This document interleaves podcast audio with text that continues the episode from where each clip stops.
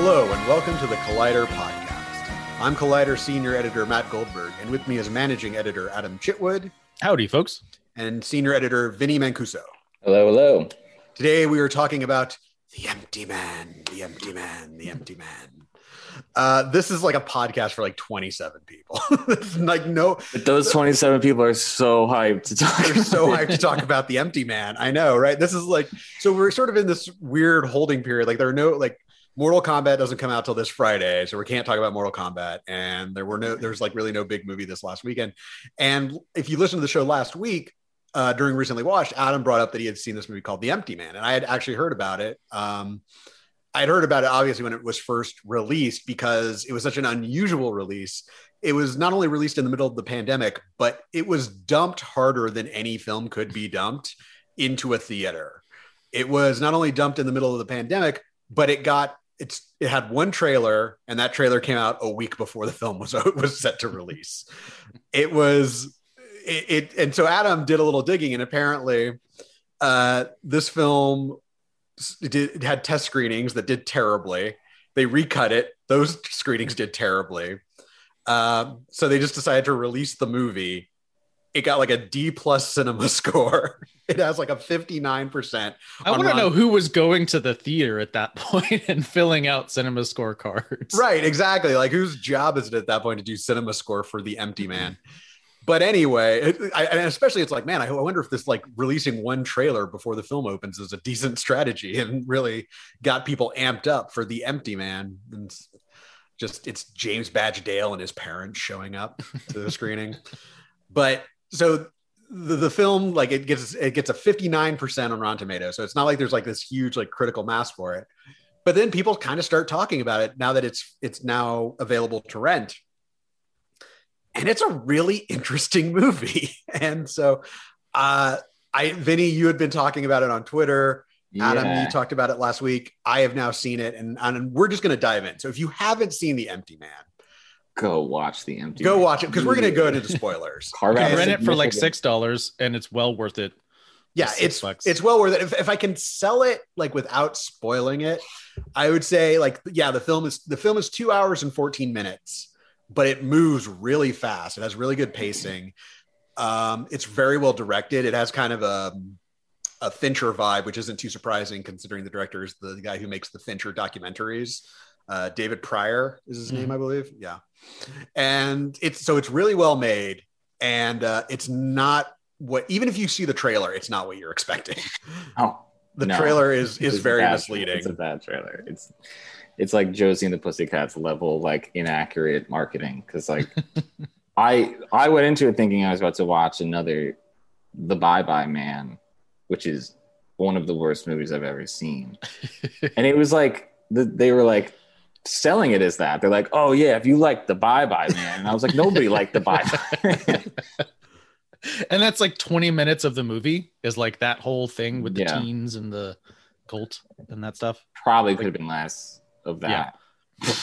i mean it's i mean let's just let's just start at the beginning yeah, yeah. this film hits And this will go into spoilers. this is We're going to go heavy into spoilers Yes. so again if you haven't seen the bye bye man just rent it pay the six dollars rent it watch it come back and listen to this podcast because you're gonna want to like you're gonna need discussion on it like i finished this movie and i'm like i can't wait to talk about the mind is bursting with the bye bye man. my brain has an itch.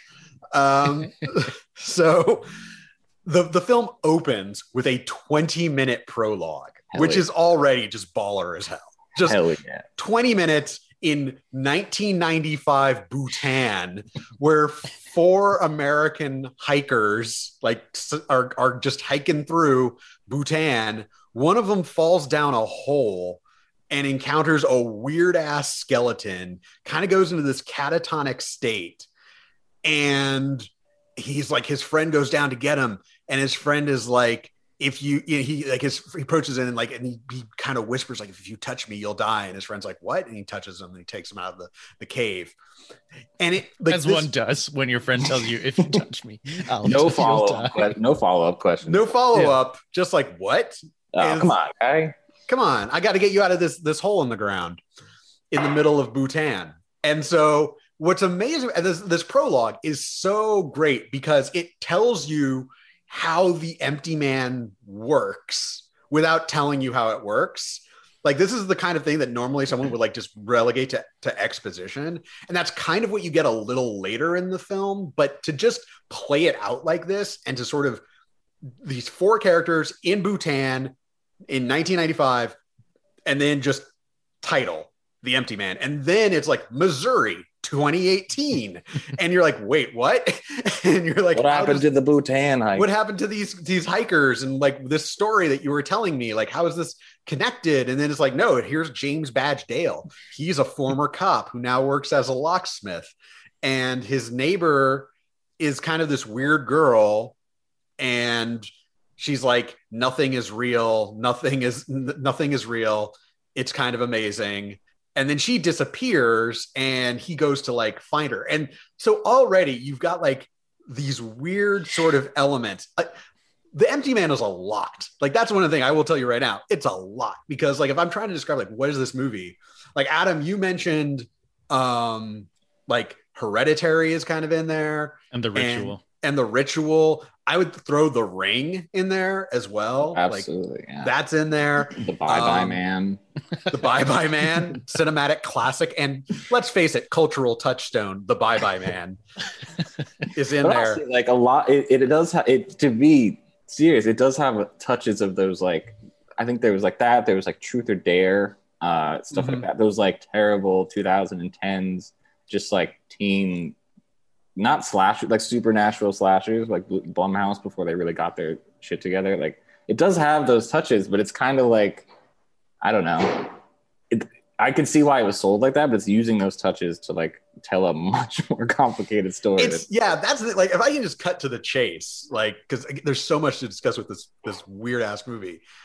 The movie is about the fear of nothingness, which is really hard to do when you think about like how do you make a film that's about the fear of nothingness? the theme of this movie is nothing matters. it's it's the movie for the LOL nothing matters world. Like it's it's crazy because it is. It's like there's this there's this scene dropped in the middle where like the cult, which is like called the Pontifex Institute, James Badge Dale goes to check it out, and Stephen Root is like the leader, and he's given this like talk, and then he like has a one-on-one with James Badge Dale, and he's talking about like Nietzsche and like the abyss stares back at you, and it's like this is not the Bye Bye Man.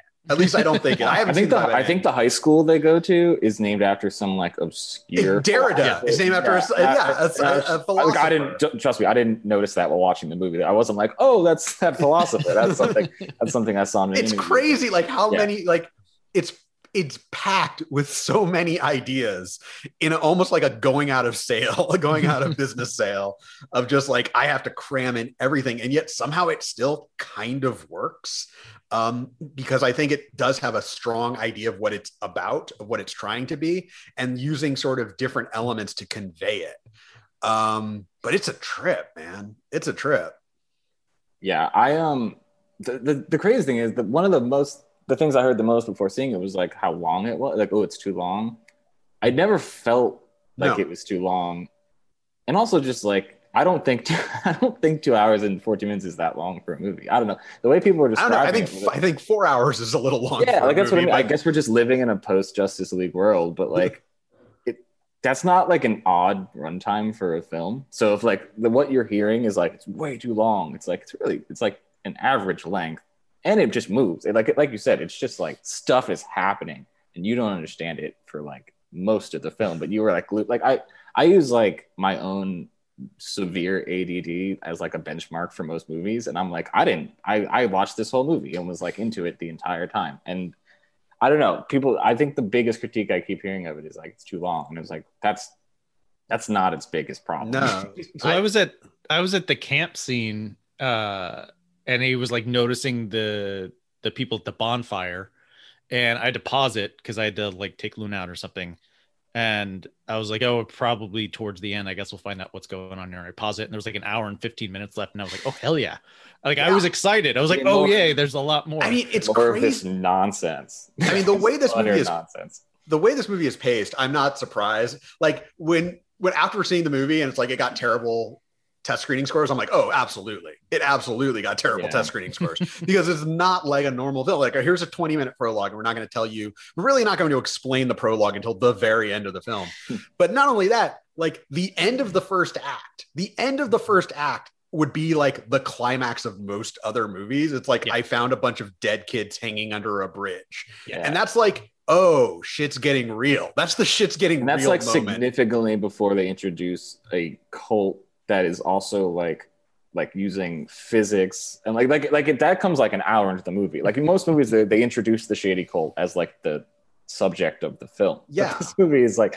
halfway through. They're like, oh, this is actually also a cult movie and also like a cosmic horror movie. It's just like, oh, Yeah. oh yeah, keep Well, what I what I thought was so genres. smart about it is like it because you like once it gets to the James James Badge Dale stuff, you get into like the high school and the teens, and you get the flashback of the kids who are blowing the bottle on the bridge, and like that's what's all familiar. But it's all your protagonist is not one of these kids, like as with the Bye Bye Man, I presume.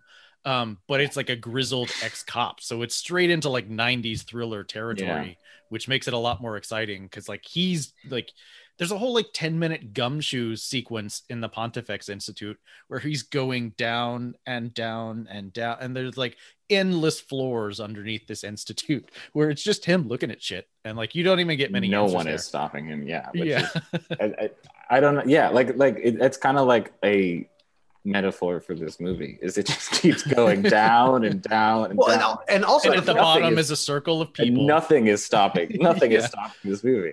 And then Well, once you get to the end, it's a circle of people who are spouting nonsense, and there's something creepy in the corner, And you're like, and then it oh. and then it ends, and then he leaves, and you're like, what? what just happened? No, I, I really like. I know like like because so much of this movie is kind of like a 90s crime thriller. It's like, all right, Mhm. he's just investigating things. But I like the movie doesn't get in its way in terms of like he can pretty much go wherever he wants. Yeah, There is no door that is locked to him.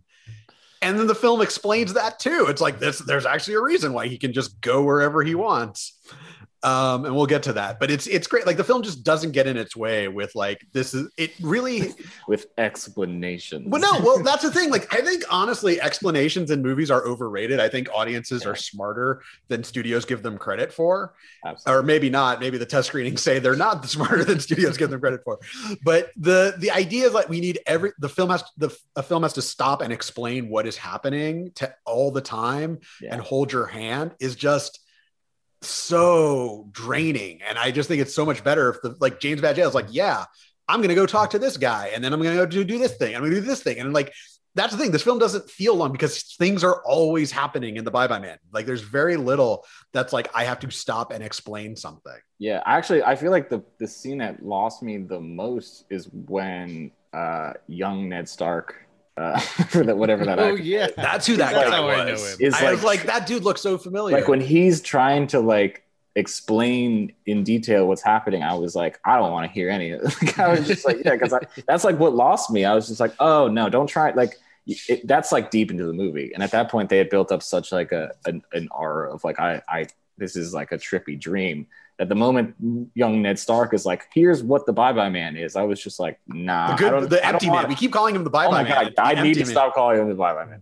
when he when he was like, "This is what the Empty Man is. This is what's happening," I was like, I don't buy any of this. I just kind of want to be like floating around this weird dream some more. like, I, I, and it does round back to even more like what the hell is going on. But that scene is what almost lost me because I was like, don't try and explain this.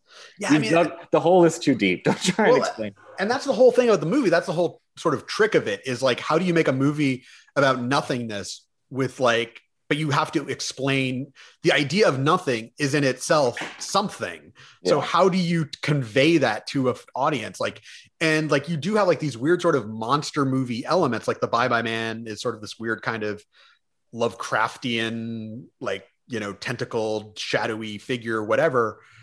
But the empty man is also like and i think one of the the, the more clever touches of the film early on again the empty man comes for someone but then like the camera kind of pulls back and it's just them killing themselves. Mm-hmm. I And it's actually just so like it's it to me that it, it is horrifying. so viscerally well done, but I still don't really understand why the Empty Man does any of that. I do think it's hilarious that the Empty Man, his whole his its whole thing is like nothing matters. It's all chaos. But he sticks to like a precise schedule when he's killing people. Like, like yeah, it- I, I got three. I'm a I- busy. I- he's a busy guy. like I, it's so funny that he's like this cosmic representation of chaos. But if you call him, he's like, well, okay, here's what I'll do on the first day. yes, Here's what I'll do on the second day. Here's what I'll do. Like that. pa- That just the, the stuff. there is order in the chaos. Stuff does not gel in this movie. But like it's all vibe. Like the, the, the empty man is like vibes. the empty man is like nothing matters. It's all vibes. And that's like kind of the movie. And I, as a movie, as a like you know, I, I guess if you were like going into it for a story, it's like this doesn't really make much sense. But just like as a movie, as like something that's fascinating to watch, it is two hours and fourteen minutes of just like dream nightmare vibes. And I, I cannot recommend it enough. As long as you're okay with being like, well, that doesn't fit in. Well, Well, to then- me, the well, go ahead, Adam. Well, the director likened it to something like Mulholland Drive, but I think it has more logic than Mulholland. Mulholland Drive frustrates me because, uh, like, no one does dream logic like Lynch, and sometimes that's just too much for me because I'm like, I don't, I don't know, Right. I don't know what I'm looking at. Here. Eraserhead explained. Uh, yeah. um but uh you know but that's to say like his intention was that it was supposed not everything is supposed to cohere and make perfect sense but there is a very specific reading of the film that he has that he said he hasn't seen anywhere else but he welcomes like he threw in enough that he wants people to come up with their own interpretations of it. But i do think it's structured enough like vinnie said like it's it if it wasn't if it was just entirely dream logic it wouldn't be as enjoyable or compelling to watch from beginning to end because you do want to find out what happens next whereas you know when i'm watching something like mulholland drive i'm like when am i like i don't know what happens Yeah. next so i don't I, I can't anticipate because i don't know where i am or who that person is or where we're supposed to be I guess just the, the the thing that is jarring about it is it does pivot from something that's very structured. Like you know the rules of the movie for like an hour and a half, and then it pivots like hard into like something without rules. Like the, the the first part of the movie, you understand it's this this case, and the empty man has this thing that's basically like the ring, where if you blow into the thing, it gives you three days. Like you, it has a structure. It tells you what day it is on with like a title card, and then it's just like and I don't really understand how the explanation at the end makes any of that make sense. Like I said, I don't like. I cannot. I cannot stress enough how much this is all compliments. Like I, I, I do not care. I do not care that it doesn't make sense. But I still like story wise, I cannot connect the second half of the movie to the first half. See, to, to me, it worked like I like because it it is thematically consistent. I can kind of hang with the fact that the plot can kind of go to tatters at some point. You know, like the fact that the the plot at the end is like, wait, what? Wait, huh? But the fact that it's thematically like it's all about the fear of nothingness, like to me, the idea that like, of course, there would be a cult because cults are about a search for meaning and trying to create your own meaning from this you know, from the chaos. So of course there would be like a nothing doomsday cult. And the fact that they have posters that are just black is is metal as hell. I mean, all you know, all hail the Pontifex Institute.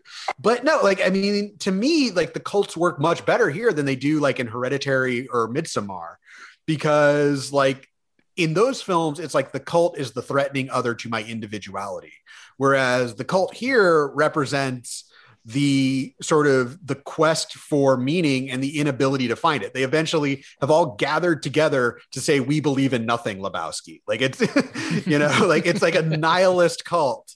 They are. Make, they're just making compelling points. Is I think I feel like that's why they work. I was just like, yeah, like no, Yeah, nothing does matter. All right, Yeah. yeah, fuck. endless void. That sounds amazing. sounds amazing. The vessel Yeah, no, it's like that's the thing, and that and that's sort of like the weird tension in the film is the fact that, as you said, Vinnie, there are there are rules, and then there's also the chaos. Like very strict. There's one, two, very three, strict, rules. rules. They have files. They have files on Yeah. everyone. Like that's like extremely someone. organized. Like, they're extremely organized. They have their own like outfits. Like it's a it is a cult down to its bones, but like that's also it's like let the nothing come for us. And I think in a weird way, those ideas can't even though they're also they're in competition with each other, they also kind of work in concert with each other because the everything is sort of moving towards this nothingness. And like that's sort of like what the the the idea that this sort of nihilism can spread, this sort of nothing means anything. And how is that contagious? and the film kind of settles on it becomes contagious out of grief like grief is the ultimate carrier of nothingness and sort of soul shattering existence. And again this is a film that in the beginning is like don't blow into bottles on a bridge. Or the spooky ring rape will come for you. Or the spooky ring rape will come for you. Exactly. Yeah. like it's crazy like the way this movie swings for the fences. And I do like I because again this the, the main character is kind of like an archetype of the night like he's you know he's alcoholic he's, he's he's got a dead wife like dead kid. And I love how the reveal is like he was created to be the perfect sad man. Like like it, yes. like, like he like he's the way he is because that archetype is the is is nothing. Okay let's get into that. Let's get into that because yeah. that's to me is sort of like so this is the, this is the big ending reveal of the film is that they're like you're the empty man. You're the new like the vessel is paul the guy from the beginning of the film yeah. in bhutan. I love that it brings back the, the first part. I i would have accepted it as just a long intro explanation and i love that it's not and they actually like bring that back into yes film. so paul is now like in a hospital bed and like he is like the the vessel he transmits they receive and I guess like he transmits messages from the empty man and like they go to the Pontifex Institute where they do other creepy things, but they're like, we needed a new vessel because Paul, you know, can't stick around forever and we can't just wait another 500 years for a, someone to fall in a hole in Bhutan. so it doesn't happen every day. It doesn't happen every day that someone will just go to the middle of nowhere in Bhutan and fall in a hole. So they're like, we created you you're only three days old. He's a tulpa, which he's a is, tulpa, which, which is, is the big, da- big, David Lynch thing. Is it the tulpa? Big Twin Peaks. Yes, uh, the idea that like it's basically thought made flesh. The idea that they willed him into existence, and like that, like so James Badge Dale is three days old. Like they gave him a history and all that stuff. Where I get confused, and maybe y'all can help me with this, is that Vinnie's shaking his head. I'm shaking my head. You can't. You can't help me. You can't. But I'm gonna. I'm gonna talk it out anyway. So Amanda is the cult member that he's been looking for, and she says, you know, you slept with my mom at my dad's funeral, you know, and you know, and then you lost your family that same night that you were, you know, hooking up with my mom at a funeral. And so my question is, if he's only three days old, did that ever happen? Like, is is he like was he their neighbor or like like because Amanda's not three days old, her mom isn't three days old. Like my... he's supposed to be the only one that's three days old, but like he has a history that yeah. is more than three days old. My so, reading of it was like they when creating him gave him like the saddest possible backstory possible. Okay. But there are scenes of him interacting with the neighbor where he's a real man. Yeah. But like, then yeah. she calls him at the end and she's like, I don't know who this is. Yeah. Yes. What are you talking about? So that's kind of my thing is like, that doesn't, doesn't, make any sense. right. That that to me is like sort of my big hang up with the film is that like it tries it seems to want to have it both ways in yeah. that he is a real person who has suffered real tragedy, but also he's three days old. He's a tulpa, and his entire tragic life is just a man is just the manifestation uh, of this group to create emptiness. I prefer if he's just a tulpa. I actually think yeah. that's more interesting if he's three days old and like his entire backstory is manufactured rather That's than being like, of... I'm a guy with, I'm a real person and I got sucked into this. Because I think if he's a real person, then like reality starts infringing on yeah. the story in a way that the story is not meant to handle. So I think if you just, you have to like, you can't even hedge. You have to basically be like, no, you're three days old. You never really slept. Like you didn't you think you did these things, but you didn't. Like you did in the way that like we manifested it, but like you weren't my neighbor for years and years and years. You just yeah. have memories of that in the same way that you remember being from San Francisco. Like that's you kind never of like the thing with the ending. It, like the ending, you know, we do all these things. We, you know, we explain endings. But I think with the end of this movie is like I totally understand the ending Mm-hmm. but it doesn't make sense with what came before. like, like the explanation of him being a tulpa, he's only been alive for three days. Like they gave him these things. He's the empty man. I'm like, oh, I buy that. I get all that. But like, how does that make sense? like, like it can't. Like you said, it's both ways. Either one thing is true or the other thing is true. but like neither of them can be true. Yeah, they can't be true at the same time. He either can't he can't be someone who wronged Amanda because you can't like you created him. Like he couldn't have wronged you independently of your own creation. He's the Tulpa. So that doesn't make any sense. Or he, or he's a real guy that did wrong you and you're like inflicting this on him. it does kind of offer up at the very end, you know, when everyone in the hospital is bowing to him, it, it kind of offers up the the the scenario where it's like everyone is in the cult. Like like it all makes sense because everyone you've met is in the cult, which is kind of like the Midsommar sort of explanation, mm. where it's like mm-hmm. anything you're like, well, how did that happen? You're like, well, that guy was in the cult too. Like, how, what about that guy who was talking to him in the restaurant? Like, she was in the cult too. Like, it kind of it kind of offers the people everything. effort singing him his birthday song. Yeah, exactly. Like the people in the restaurant, the waitress. I mean, I guess, yeah, to me, that isn't as fulfilling. Like, everyone's in the cult because then at that point, the cult has like no goal. Like, it's like, well, you got everyone. What more do you want? I mean, Yeah.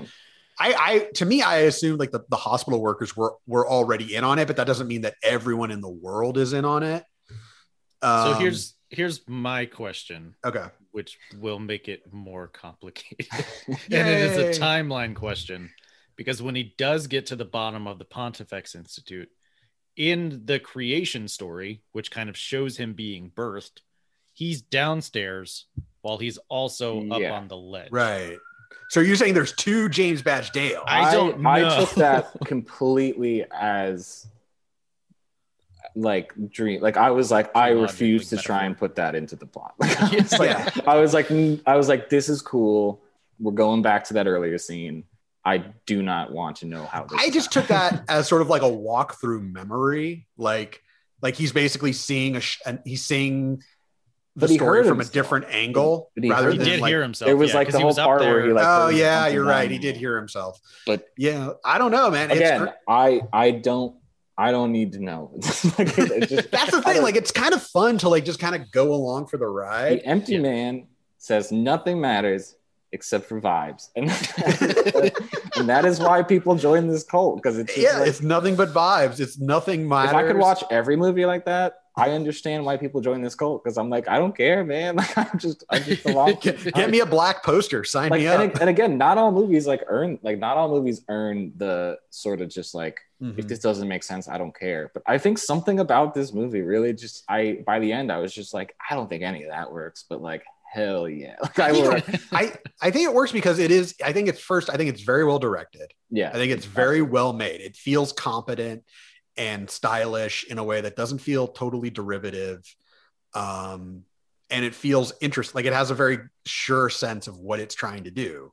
Um, and I think that confidence really kind of carries it through its more BS ways, like especially at the end where it's like, yeah, you're kind of getting away with it just because you're saying it very confidently yeah and the fact that it's like because it's swinging for big ideas um i kind of i feel like its ambition kind of carries it forward in a way that i don't need i don't need every minute sort of being like accounted for i don't Yeah. need you know this connects back to this and this connects back to that and and and if you read it this way it all makes sense like in fact in a weird way because the film is about nothingness the fact that it doesn't make sense works in its favor and i know that Yeah. that sounds like oh there's no way this film could could lose but it- honestly if the like the more the film tries to make sense of things in a weird way it works against it because it's about the fear of the unknown of fear of nothingness and letting that swallow you. So the more it gives you a flashlight the weaker it becomes.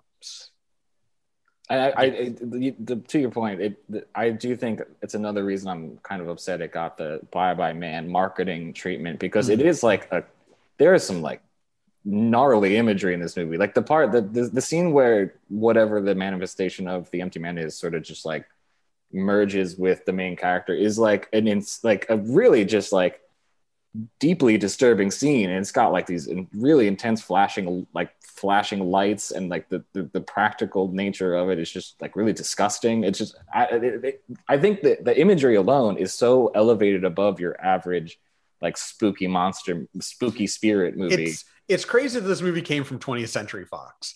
Yet yeah. not. put it on put and it yet on not disney plus. because put it on disney plus right now. And yet not because this is like oh yeah this is also the studio that gave us the cure for a cure for wellness. Yeah. Like there it's a studio that like kind of Wellness, kind of stumbles out these really daring films that almost accidentally um Yeah, in Red a weird way as well. like Red Sparrow. Um, and it's crazy how these films just kind of come came out from 20th century Fox and they never will again in any form. it was kind of a, a brief moment. But yeah, it's like honestly, if this film, this is the kind of film that's like, oh yeah, if you release this from like A24, like it would have land like in not in the middle of a pandemic, it would be on a bunch of people's like best of the year lists. Yeah. Because like Yeah. people would have been like, I am here for these vibes. Yeah. And like I don't, it's sort of like a, it's almost in a way, it's kind of like a short story collection. Like there is the the extended opening, but there are so many scenes in this movie, mostly the ones that I cannot place in the plot that by themselves are like such a good little like the scene where he goes to the camp and sees the the, Yes. cult sort of that I don't know why that had to happen, but like the the the the like entire mood of that scene and like the imagery of just like the bodies you can kind of see but not really and the way they're moving as one is like so Oh, yeah. viscerally scary it was so scary i don't i again i don't know what the point of sending him there was and you never learn what they were doing there but it, it that as a as a little set piece is like get this man another movie is like because he could, he's just he just directs the hell out of a horror a horror scene I actually think so. The videotape he was watching, my read on it was that that was their first attempt to create an empty man. So it was this bald figure yeah uh was like just didn't Yeah, work. and like the tape is like called Manifestation 14 or something. yeah. so they were trying to manifest a human and they have been trying to do it for a long time as paul sits in the hospital i guess um and i think you're watching you- you're seeing the way it went really wrong with just that like vapid golem Yeah. essentially that was and there's a just sitting spooky there and there's a spooky teddy bear And there's a spooky teddy bear. The fact that And they was- even we gets were, away with the spooky we teddy were screaming at the television when the spooky teddy bear shows back up and he brings it inside. We were like, "Don't bring the teddy bear inside! What are you doing?" And honestly, that never really comes up again either. But it doesn't No. matter because I was just like, "Hell yeah!" It's just such a because like, at that again at that point. We were very clearly so invested in this movie. Me and my fiance watching this movie, just screaming at the TV, like, "Don't stay away from that teddy bear!" I, I we were screaming an hour and a half into a movie called The Empty Man.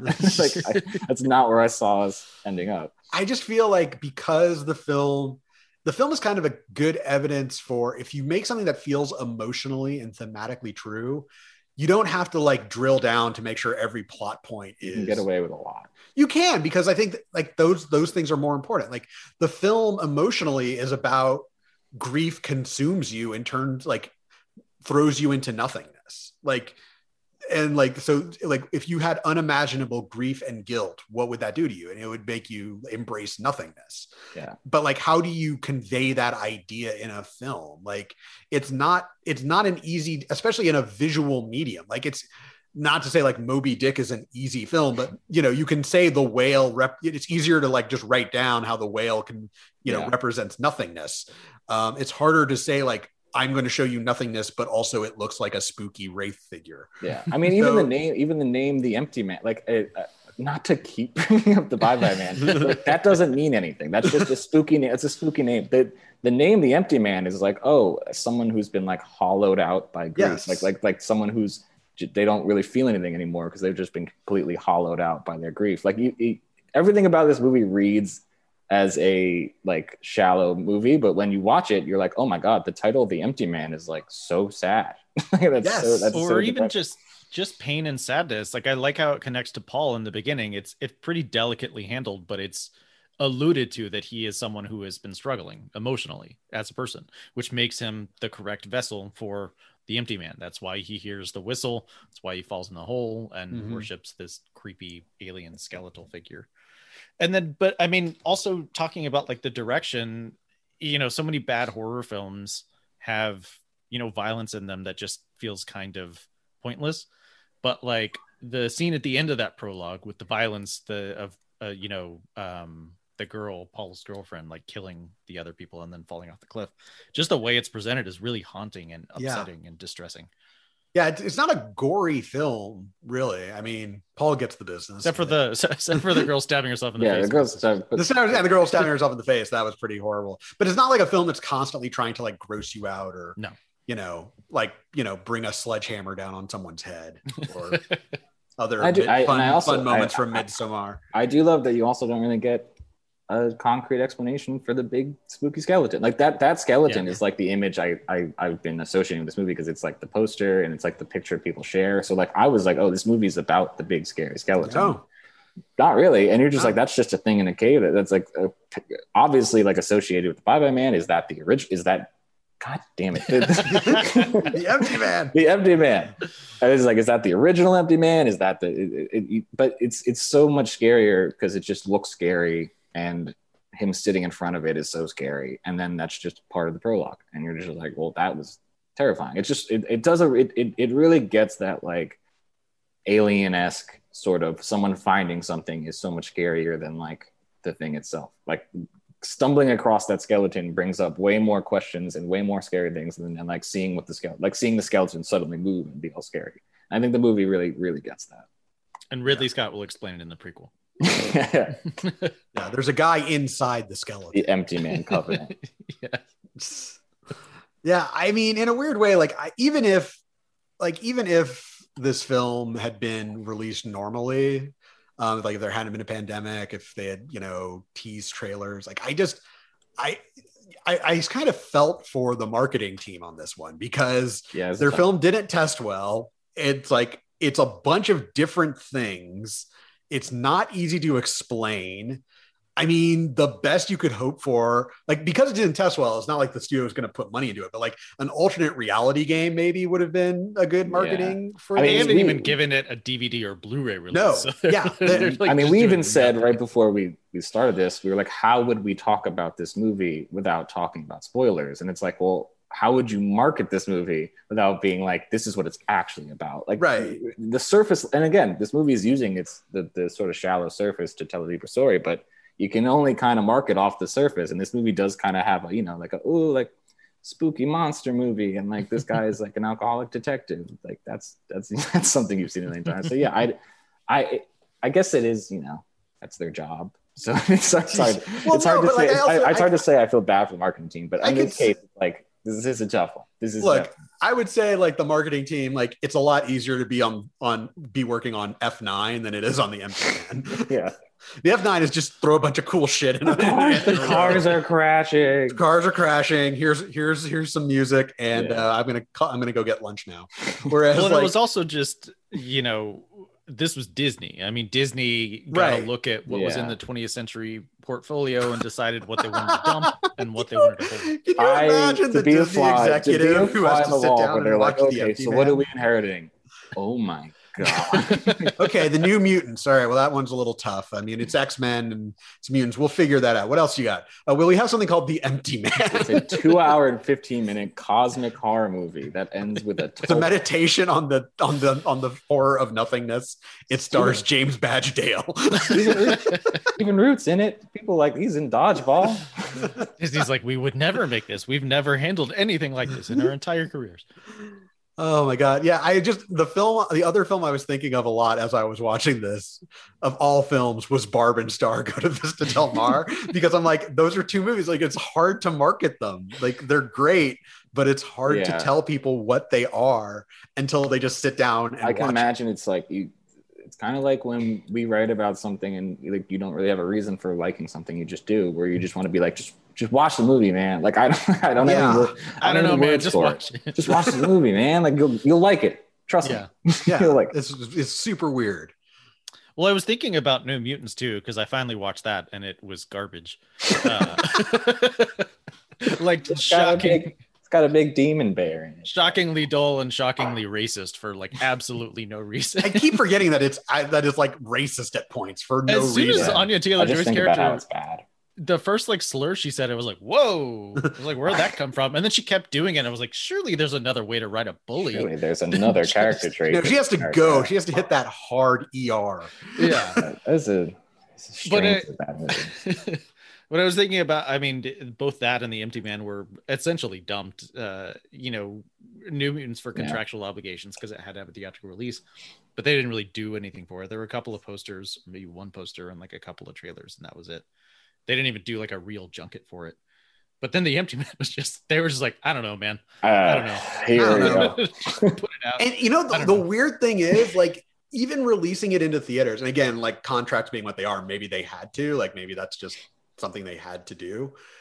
But honestly, like imagine if this film had dropped on Hulu and like people start talking about it. Yeah. But like right now, it's a film like you have to pay six dollars for it. So like, yeah, and I feel like once it hits some streaming service where like you're already subscribed to it, it's gonna kind of take off. yeah. Because I mean, I heard about it solely through word of mouth. Like I, Right, and it- exactly. This is, this is in the VOD stage, and people were like, "Oh, you gotta like rent this movie." So I do think like you're absolutely right. If this pops up on a streamer, people are gonna be like, "Oh, it's Friday night. What's this Empty Man business about?" And then they're gonna, it's gonna spread, kind of like the Empty Man. Right. The Empty Man.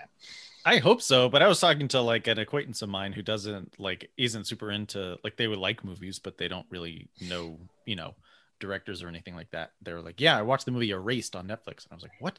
I looked it up. It's just some Aaron Eckhart action thriller from 2008 that's like in the top 10 on Netflix right now for say. no reason whatsoever. I, I So- have hope because I'm pretty sure the number one movie on Netflix right now is Synchronic, which is Oh, yeah. similarly poorly marketed, hard to explain movie. So I, I don't know, man. People are bored, and, and if something pops up, Well, also I feel TV, like if you get this in front of like like people who can, like, I was kind of surprised that like I didn't hear more about this film from like horror yeah, outlets, you know. And again, that's not on them. Like it was the middle of a pandemic; they didn't screen it for anyone. Do not go to the theater to see. It. Yeah, don't go to the theater to see it. And also, like, they didn't, they obviously didn't screen it. They didn't like sh- give screeners out digitally or anything like that. They dumped it as hard as humanly possible.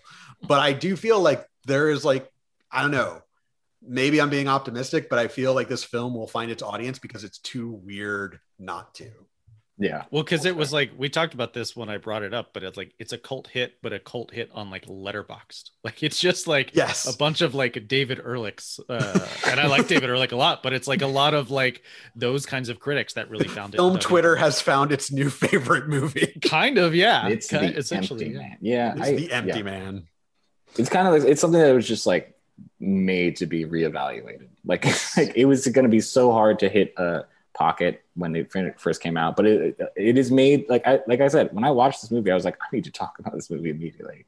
Like, I need more people to see this movie because I needed to be like, Did you see the Empty Man? I would just, I would love to like, like do like a long interview with David Prior. because like first off, it's based, it's adapted from a comic. I looked at the synopsis of the comic. It's nothing like the comic. The comic is about a virus, um, but like, so he already like he took basically like the name of the comic and turned it into something completely different.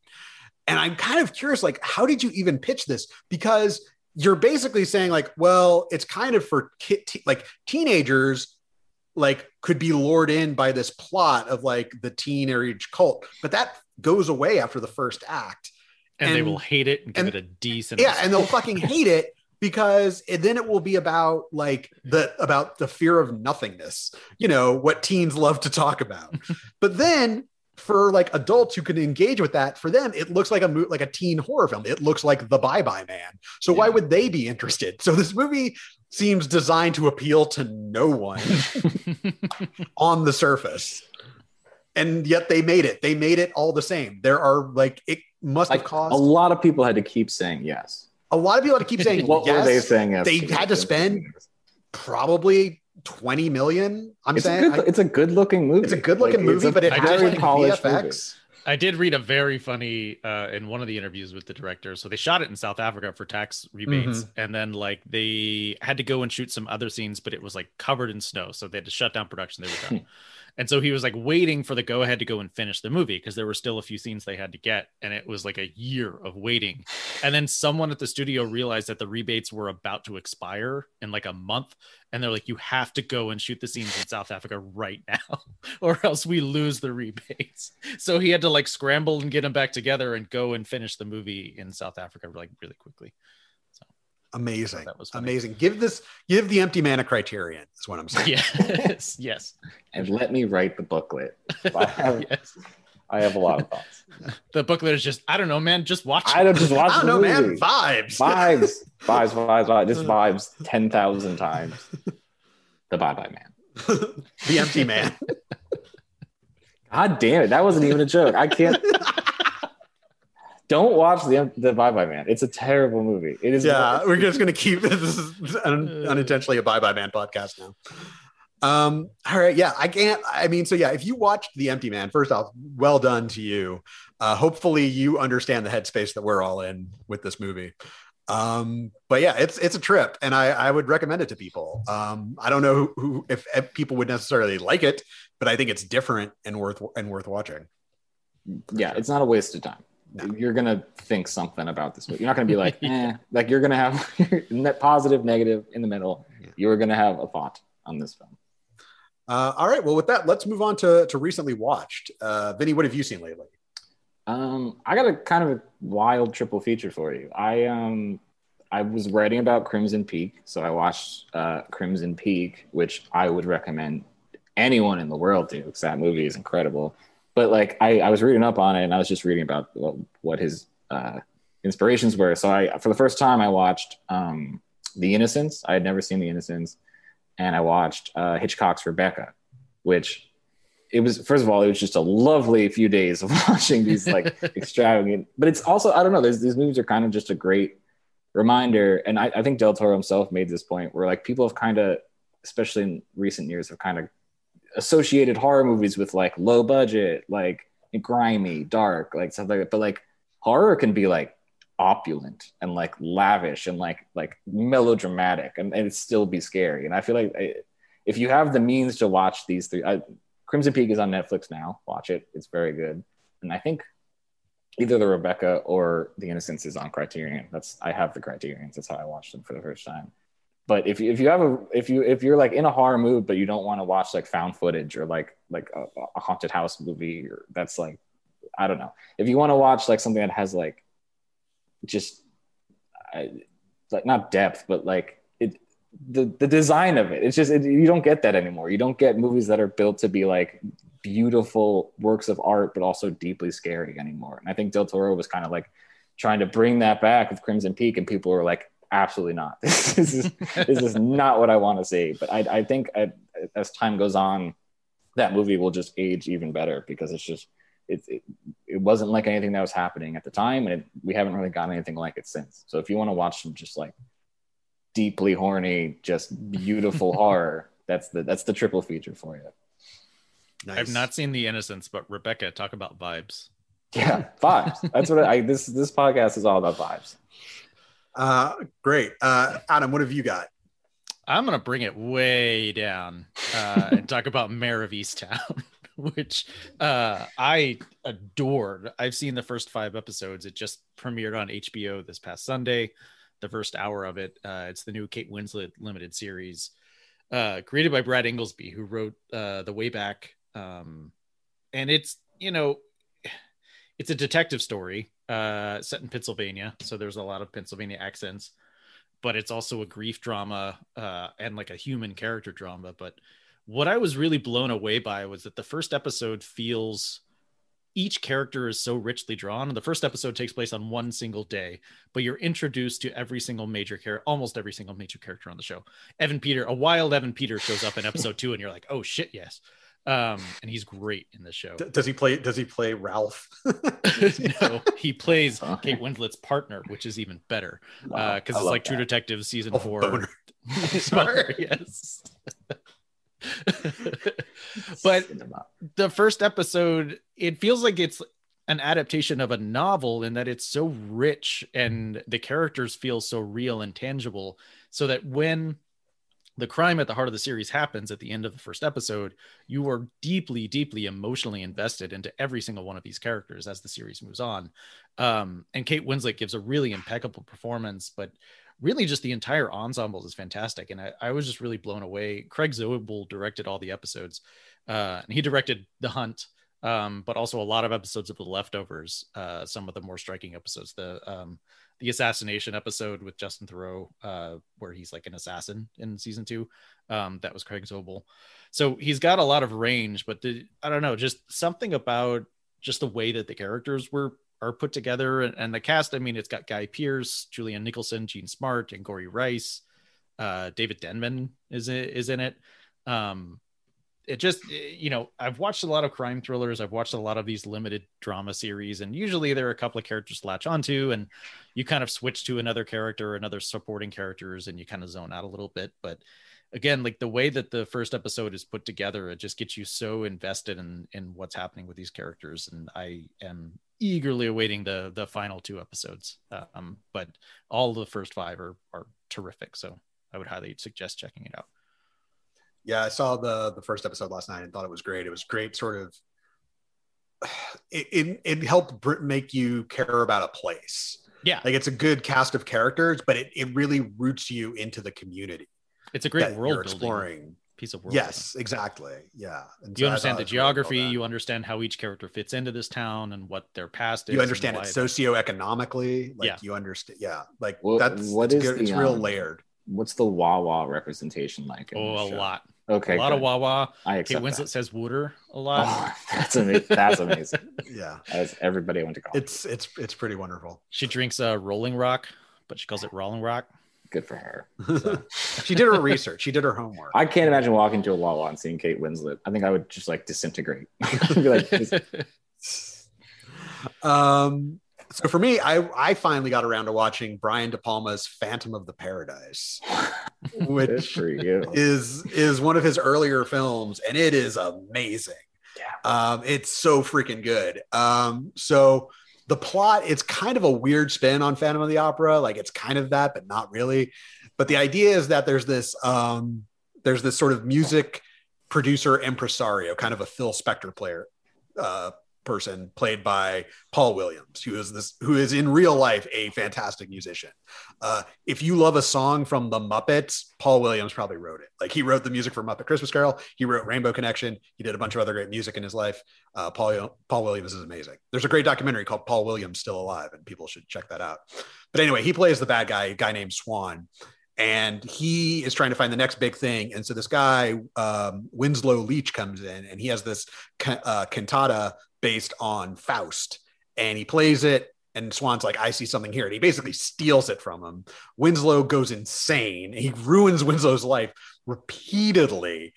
And then, like, he kind of lures Winslow back to keep uh, writing for this new uh, young woman uh, named Phoenix, uh, who's played by Jessica Harper of Suspiria fame. And the film is just so bright and colorful and the music is fantastic and it really like moves. It's got this sort of biting uh showbiz attitude towards it um sort of the way like creators are exploited um how they try to do something and then sort of a, a business force kind of comes in and, and wheedles it away.